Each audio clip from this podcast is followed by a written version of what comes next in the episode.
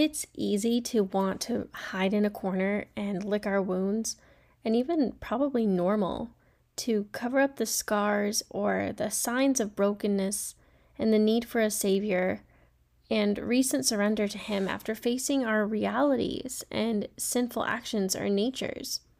But God gave us something to keep us from getting kicked while we're down, stepped and trampled on in our vulnerable moments just after surrendering to Him. Something to actually empower us to grow spiritually and begin to fight against the sin that we just finished repenting from.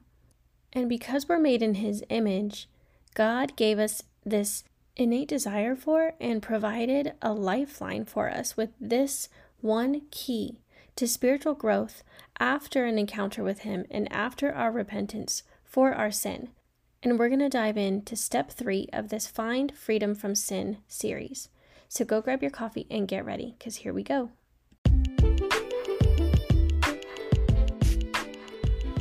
This isn't a game of ding dong ditch, and don't worry, I'm not a solar panel salesman. I'm just here to see you, friend. Whether you have spit up stains and cluttered counters, or you're still in your heels from work and just getting dinner started, take a minute and come sit with me. Welcome to the Jar Podcast with your host, Lydia, certified teacher, homeschool boy mom, oh Lord help me, and marriage ministry leader, bringing you tough lessons from my own journey to soul health and wholeness. Together each week, we'll discuss our struggles, pain, and shame We'll combat labels and lies with biblical truth, and we'll work through our mess and come out stronger, more confident, and rooted in our identity in Christ. So move your pile of laundry over. Better yet, let me help you fold it while we talk. Thanks for letting me in. Now let's get real. Welcome back to the Wives Find Freedom from Sin series. This is step three of our four part series, and I'm going to do a quick recap of steps one and two, but of course, I recommend you go back and listen to them.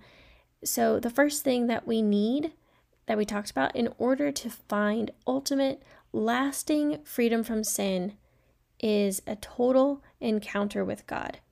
Not anything in our strength, even good things like plans to do better and setting goals.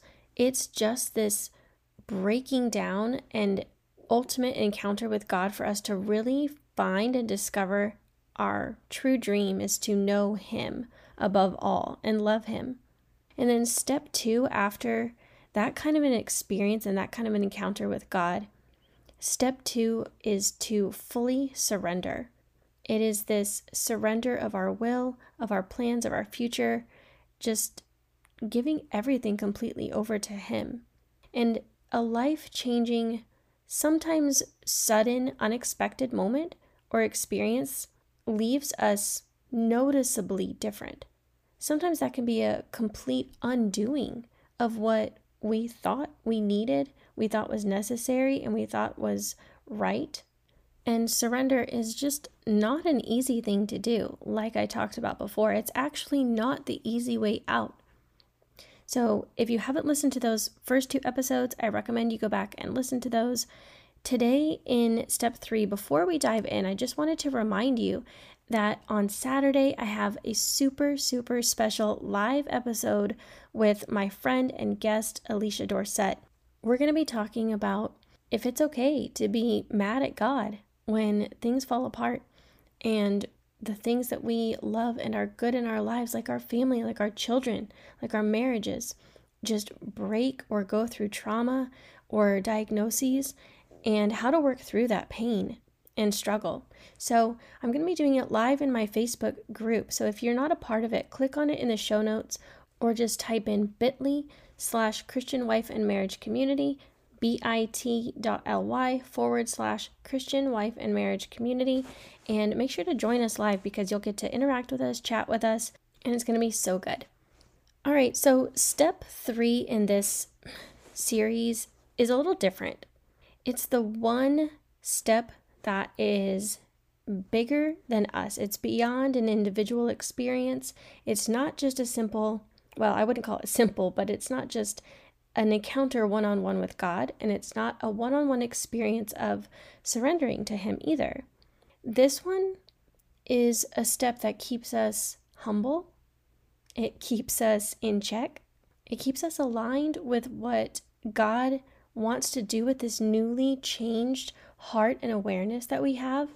This newly repented heart that is soft and open to Him and His will. And it's the step that keeps us walking in this light that we have now found. And this one key is community. In the definition of community, at least a couple of them said that community is a feeling of fellowship with others as a result of sharing common attitudes, interests, and goals, social values, and responsibilities. And I really like this next part of the definition. It says joint ownership or liability. When we are in fellowship with other believers and we are in a community with them, it we share joint ownership of each other's struggles and spiritual growth and hardships. We share the liability if somebody goes off track because it's part of our collective responsibility to keep each other together and focused on the right things. A Christian community is super important for happiness and for spiritual growth, for depth, for those roots to sink down deeper so that when temptation comes back, which it will, we are stronger and more rooted because of others around us. And it, it's not meant to be an optional part of walking the Christian life. When we're in a close relationship with other believers, we have people to pray for us, support us, encourage us, and serve alongside us. And if you've been around this podcast long enough, you know that I love me a good acronym. So that's what you're going to get today. The acronym is GROUP for, of course, community group. And I think breaking it down to these simple steps is going to help us understand just the value that community really is and how important this step is in the journey of finding freedom and truly breaking free from the sin and the chains that held us back before. So you might want a piece of paper to write these down, or if you just want to come back and listen and take some notes later. Each letter stands for a part of this explanation and understanding of how important community is for a Christian, especially one that is coming out of a really difficult, dark season of being just in the throes of sin and all consumed by it. And you have to remember that our, our natural instincts, when we've walked through something that's embarrassing, that's shameful, that's just this really depressing, dark thing, we want to hide it. We don't want people to know. We don't want to tell our neighbor. We don't want them to find out and think lesser of us or to treat us differently or to misunderstand us. And this first step for the letter G is something that you might even find yourself resisting. If you're the one coming out of this place, you're probably going to have this resistance in your spirit to avoid this and to even push this away. G stands for gather or gather around. And I, I think about the time when I was in that place. I was coming out of, or actually in the middle of, separation, divorce papers, sharing my children on the weekends with my husband who lived over a hundred miles from me. And I would spend the Sundays that I didn't have my kids at this church where I knew people. And it was risky because it's a small church. And side note, we're still there six years later as a fully healed, whole, reconciled family. All glory to God. But before that, I just knew that I needed people. But before I knew that I needed people, it was them that found me first. It was them that drove down to where I lived and prayed over me, surrounded me, came to me, gathered around me. And when I would go to the church, I'd be there just in tears.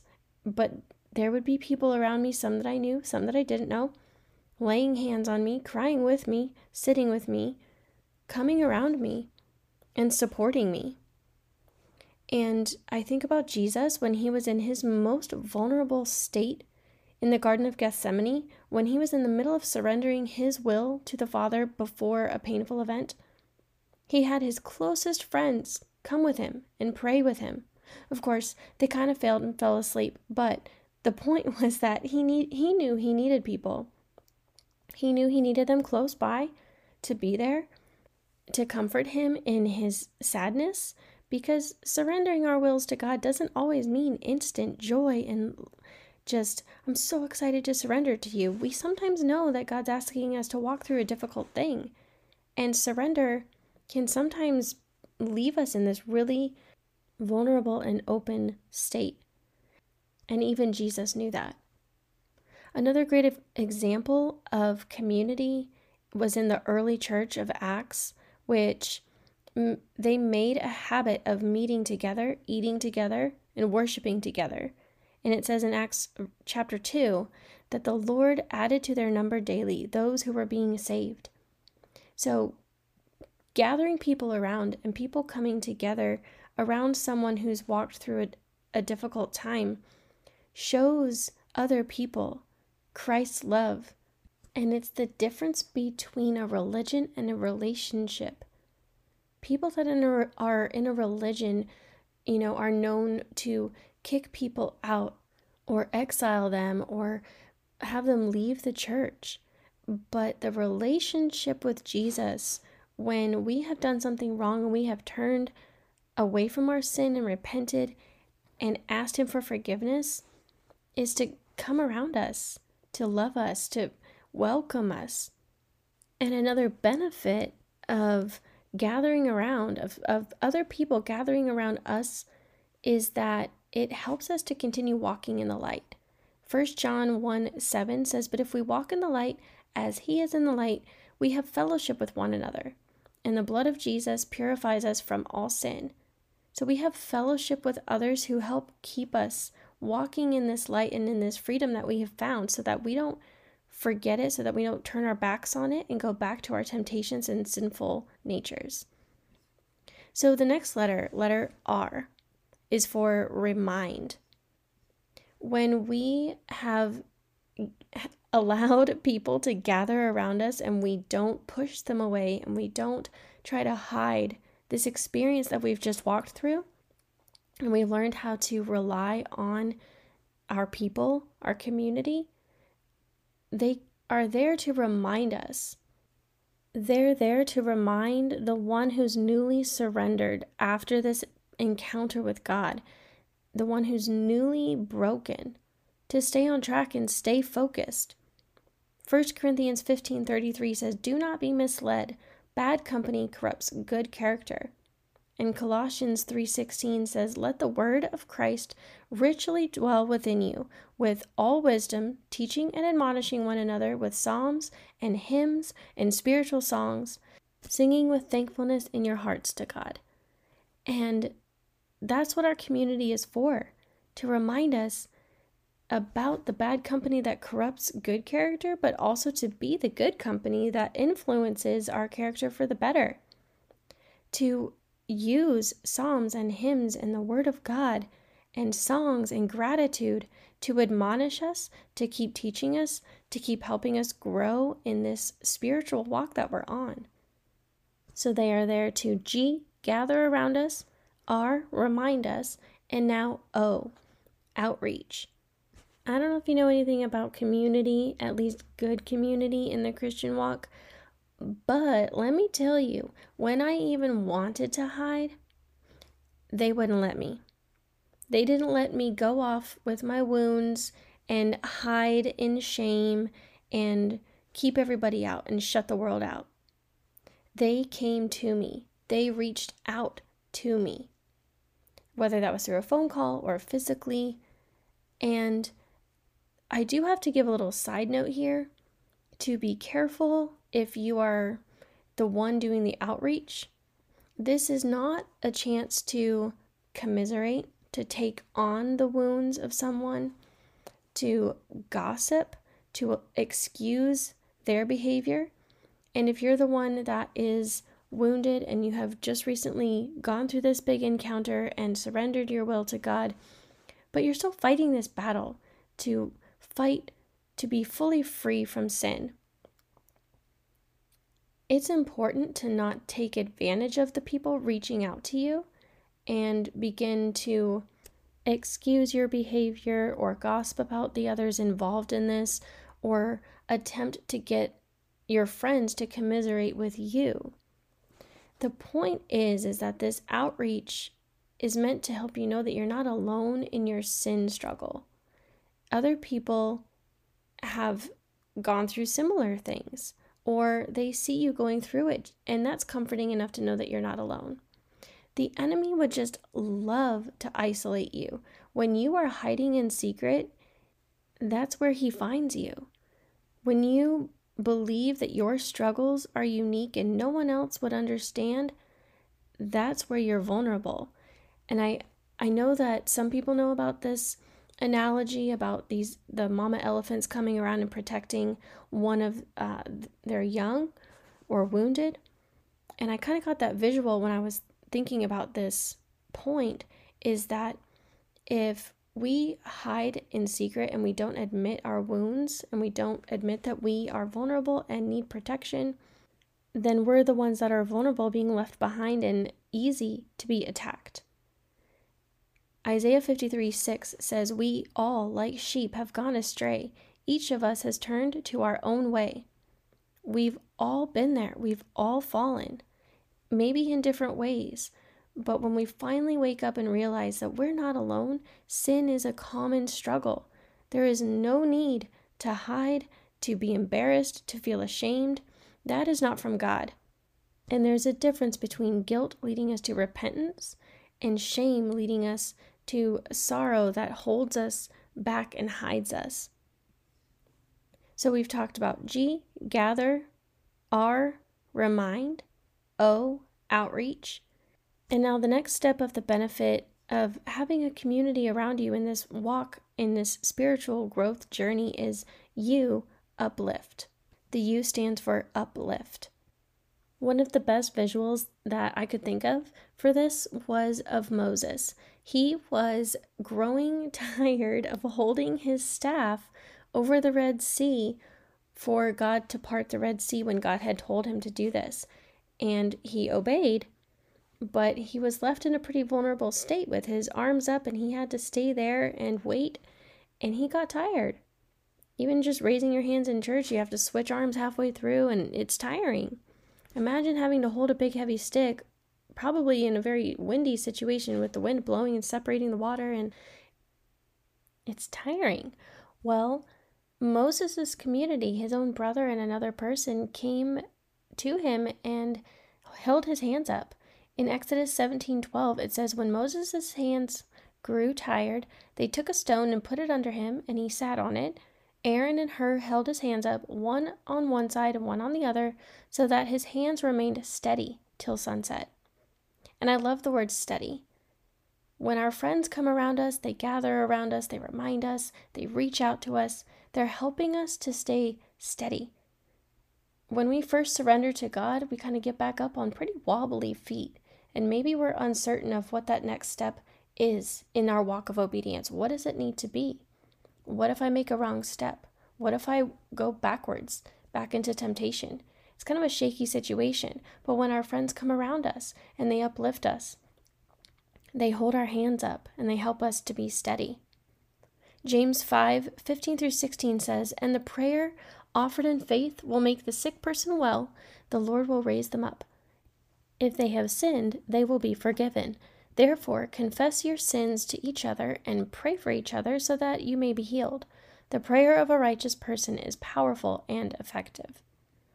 Our friends coming around us and uplifting us also means that we confess our sins to them. We open up to them. How can they uplift us if they don't even know that we're tired? How can they come around us and help us to be steady if we pretend like we've got it all together. We have to admit and be willing to let them come and lift us up. And this last point for this third step is the P. P stands for protect. Our fellow believers, our Christian community groups, and trusted Christian mentors they're there to help keep a watch for us. And eventually, us for them, we, we take turns guarding and watching for the enemy for attacks and warning when we see something coming. They get to know you so well, sometimes so well that even when you text, they can pick up on a tone of voice or that something's wrong and say, What's the matter? And you're like, What? I didn't say anything. But they just know because Holy Spirit's in the midst and He alerts them. And if they're paying attention and if they're in the Word too, they're guarding for you. They're watching for you and they know. They know you so well that they will be the iron that sharpens iron. That's it may be painful in the moment and you don't want to hear hard truths that keep you on the straight and narrow path, but it's meant to protect you from falling back into the traps of the enemy and back into sin again. They protect you from spiritual warfare and they they become prayer warriors with you.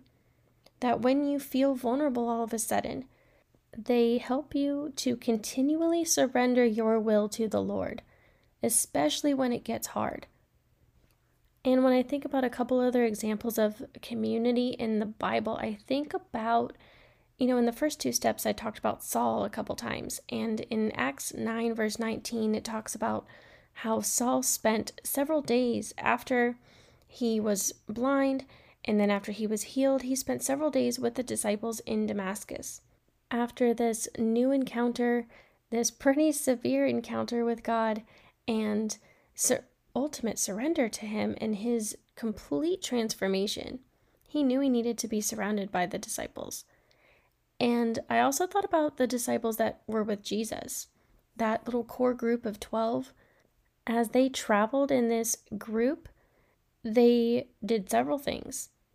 Traveling in a group helped prevent them from temptation and individuality in thinking when when Peter, it was usually Peter, when Peter would go rogue and try to do something out of impulse, his behavior was corrected, his thinking and beliefs were challenged.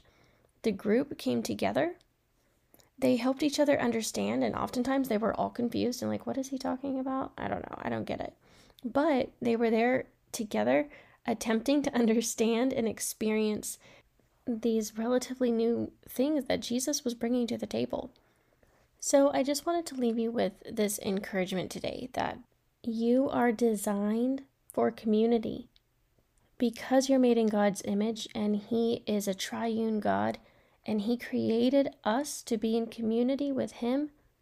He created something in you that honestly craves community. And sometimes we're resistant to it because it's not going to be an easy journey but especially when we have just been suffering from our own sinful nature and we've walked through this journey, we need them more than ever to help us grow spiritually, help us to stay alert and aware and on the right path. Our last step in this series will be coming out on Wednesday, so make sure to tune in for step four of the Find Freedom from Sin series. Loads of love, Lydia.